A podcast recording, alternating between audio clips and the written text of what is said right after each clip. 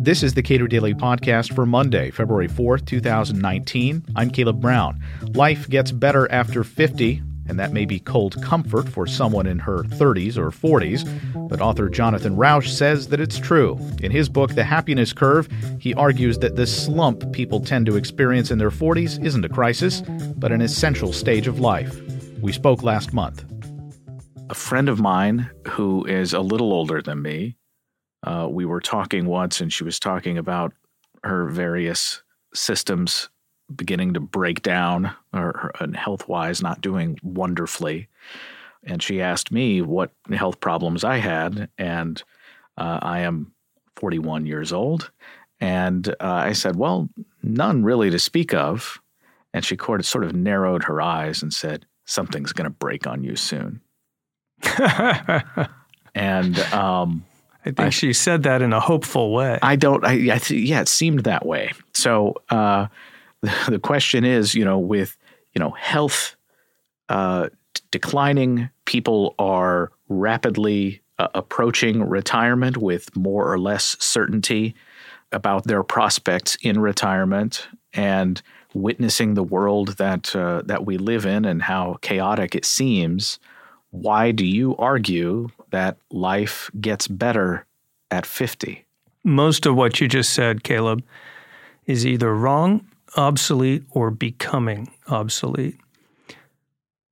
It's now pretty clear, tons and tons of evidence, that on average, the emotional peak of life is not until the 60s, the 70s, even beyond. Other things being equal. Now, this is assuming you don't have cancer, but other things being equal, there's a happiness U curve that bottoms out in America, Britain, most other developed countries in the late 40s, early 50s, which is when I experienced it, and then continues rising right on through the end of life.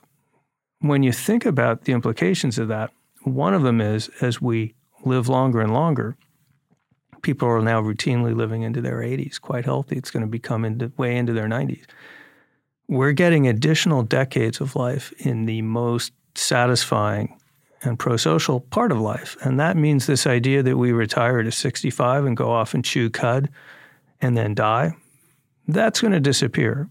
People want to stay active, they want to contribute, they're going to be doing part time jobs and volunteering and mentoring and working with kids, and retirement as we know it is going to end. So it's a very different story than the story that we started out with. What is it about uh, these later years after 50 and you say the uh, emotional peak hits around in the in the in the 60s why is that not true for younger people? Emotional peak by the way hits in the 60s or 70s or beyond other things being equal the the satisfaction curve just goes up right through the end of life. We know more about the fact of the u-shaped life satisfaction curve than we do it know than we know pardon me about the whys but it seems like a few things are happening. And one is that in the early decades of life, we are evolutionarily oriented toward achieving social status and success because, you know, out on the Serengeti, that's how you get lots of mates. So we have checklists of all the things we want to do the car, the house, the job, the spouse, the kids, all of that stuff.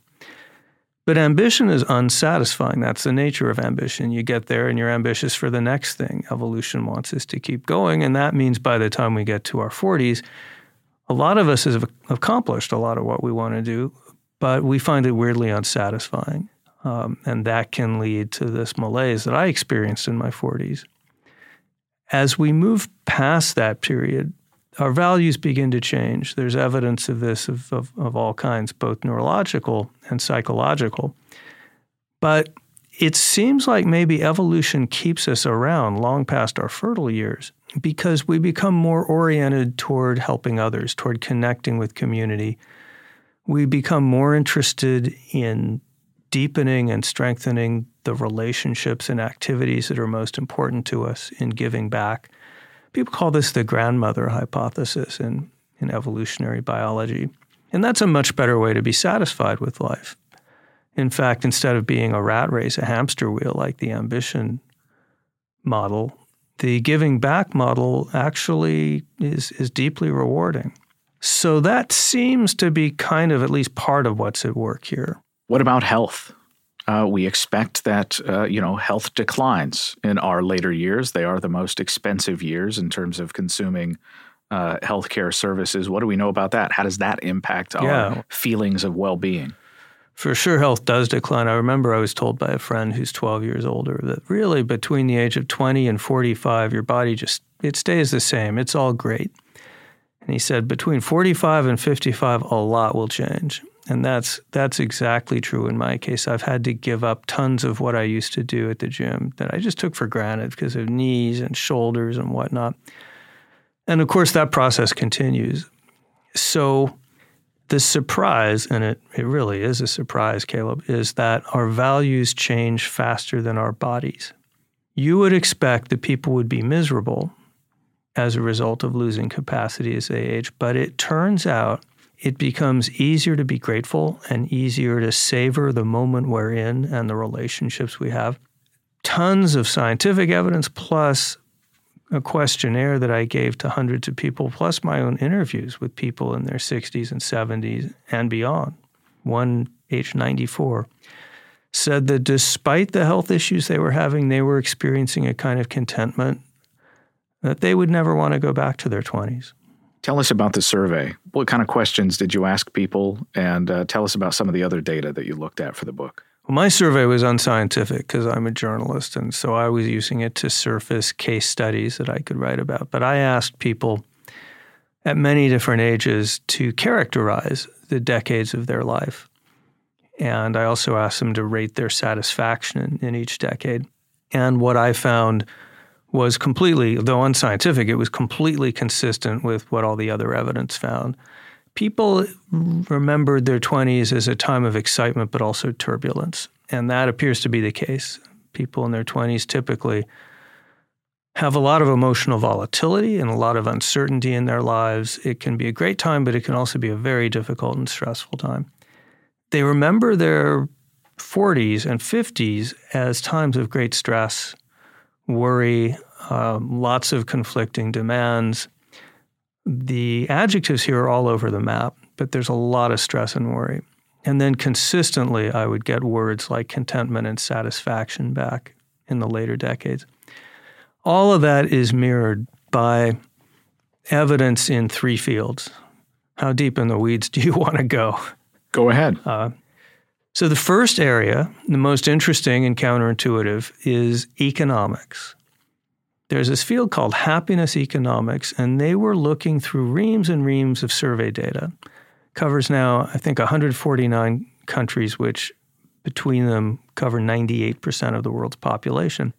And they kept finding this statistical pattern. It would just fall out. They weren't looking for it. But after they adjusted for every all the other variables, you know, health, income, education, employment, marriage, all the other things they could adjust for, they still found this effective time that was left over. And it was, it was pretty remarkable. Just on average, just aging from age 20 to age 45 would produce, again, these are only averages, but produce a, a dip in life satisfaction equivalent to like half of a major life event like unemployment or divorce.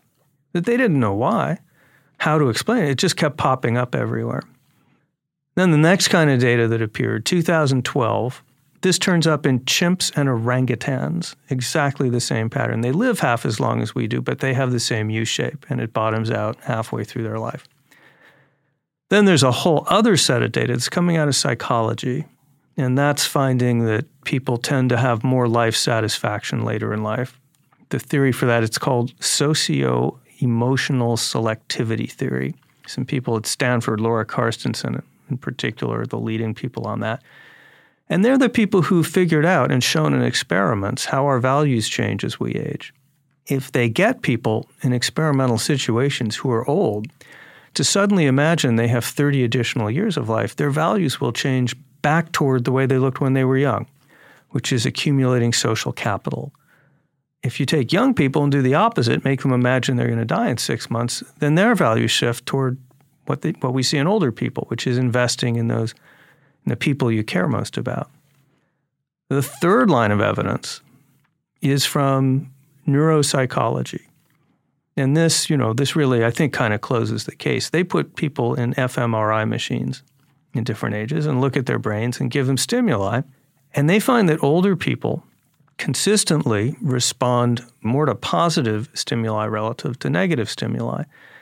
Their brains are actually more tuned to positive stuff than negative stuff. They also tend to experience less stress in a given situation, less emotional volatility. They're better at balancing competing emotions. Uh, and all of this can be seen looking at brains. So you put these three things together, they all happen separately. It's, it's kind of one of these great stories of unintentional scientific discovery. And this all just happens in the last, you know, 10, 15 years, some of it more recently. But you put all these streams together and you get a pretty radical revision in how we ought to be thinking about aging and adult development. So, is that what gives us uh, gratitude or like a predisposition toward gratitude in these later years? Yeah, yeah. It's important. The, the word predisposition is a good one because I, I say throughout my book and whenever I talk about this look, your mileage may vary. Individuals are very different. I don't think anyone at the Cato Institute needs to be schooled in that. So we're talking about a story on averages or a predisposition. But yeah, what the happiness U curve is really saying is that it's harder to be satisfied and grateful in middle age than you expect, and easier to be gratified and satisfied later in life. If I understand uh, what you're saying, is that I should be very unhappy relative to myself in 10 or 15 years. uh, and, and that may or may not be true, but why is midlife so difficult? Again, it's not always difficult for everybody. It's like adolescence. Some kids have no problems, others have a lot of problems. It's, it can be, it's on average a, a turbulent time.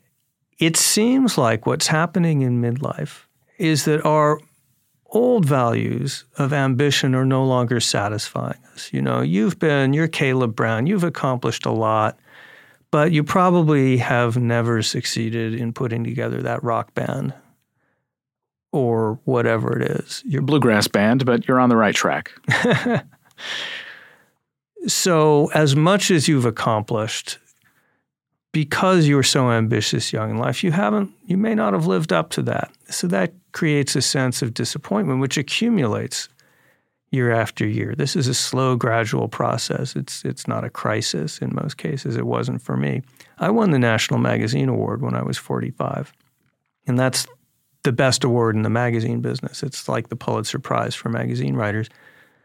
And that still didn't seem satisfying. And that's when I knew I was working against my brain in some ways. So, so what's happening is we feel disappointed because the values of ambition haven't led us to, to the level of satisfaction we expected. And then that tees off itself. Here's something weird midlife slump is literally, in many cases, about nothing. It's not your marriage, it's not your job, it's not your hobbies. It's because you overestimated how satisfying you would find achievement to be. And then when you get there, you're disappointed. But then you're disappointed because you're disappointed, because there's no reason for you to be disappointed. You've done so much. So then you start to feel there's something wrong with you. You start to think you're going to be a grouch for the rest of your life. It begins to cycle, it feeds on itself. That's what happened to me. And the um, scientists who've done the math on this find that this can happen completely self driven. So you put all those things together, your values are changing, changing, the old values are unsatisfying, the new values haven't arrived yet, you're feeling disappointed, you're feeling pessimistic. All of that makes it really hard. But then a bunch of things happen. First, this change in values begins to kick in more. Your brain starts to adjust as you head deeper into your 50s. Second, kind of a price, but also really the reward of going through this midlife slump is you reset your expectations. You begin to question the whole ambition treadmill and you begin to reorient. And then those things together, reduced expectations, make it easier to save savor life. And this change in values makes it easier to start refocusing. And you get off on the second wave of this trajectory, the upward part of the curve. So There's a lot going on there. I wish I could figure out a way to summarize it, but but but maybe this way is as, put, as good as any. Caleb Brown is not necessarily going to be unhappy in his 40s. you might be one of the lucky ones, but don't be surprised if you hit dissatisfaction and malaise. And remember, if you do, it's perfectly normal. It's healthy, it's natural, it's a transition, not a crisis. It will end and you'll be better off for it. There is uh, something in there that I thought uh, it was particularly notable is that the things that make middle age difficult or make people tend to be less happy in middle age is something that you can't really sell them on going away. Because if they haven't gone through the, oh, I suppose the dark night of the soul or the chapel perilous, as you might as you might call it, uh, if they haven't gone through it, they don't see the other side. Well, that's that's right and it's wrong. It's right in the sense that the only way out is through. When I was in my 40s, I tried to talk my way out of it by trying to persuade myself of all the reasons that I should be grateful. I counted my blessings, and they were many. I could go on and on about how fortunate I was. It was like nothing, at that point in my life, nothing bad had ever happened to me. It was incredible. But counting my blessings in a way made it worse because all it did was highlight the gap between objectively how grateful I should be and subjectively how grateful I wasn't, which made me feel even more like a chump. So that's the way in which you're right. The only way out is through. This is a transition in life, and you know, it's like adolescence. We got to go through it. But here's the way in which you're wrong. There are a couple things we can do using our brains that really help. One is understand what's happening. Just realize that the story you're hearing about adult development is wrong. You're not supposed to be at the top of your game emotionally, master of the universe, invulnerable at 50. This is a hard time of life. So you don't have to condemn yourself or be alarmed or scared if you're feeling low in midlife. You should be feeling low in midlife. In some ways, it would be more worrisome if you wouldn't. So that takes the element of fear and worry out of it, which would really have helped in my case if I, if I hadn't thought I had some kind of weird depression that I didn't understand. And the second thing we can do that makes it a lot easier is once we normalize this, once we realize that this is not scary midlife crisis, hey, Caleb, when are you going to get the sports car? Once we realize that lots of people, if not ourselves, then someone we know or a loved one are going through this, we will be better able to support each other and we'll be more willing, if we're in this situation, to come out of the closet. The other thing that's really important is don't get isolated. Midlife is not a DIY project. You don't have to be the invulnerable master of the universe. We need to make it easier for people to share and support each other, and that really helps. Jonathan Rauch is author of The Happiness Curve Why Life Gets Better After 50. Subscribe to the Cato Daily Podcast wherever you get your podcasts and follow us on Twitter at Cato Podcast.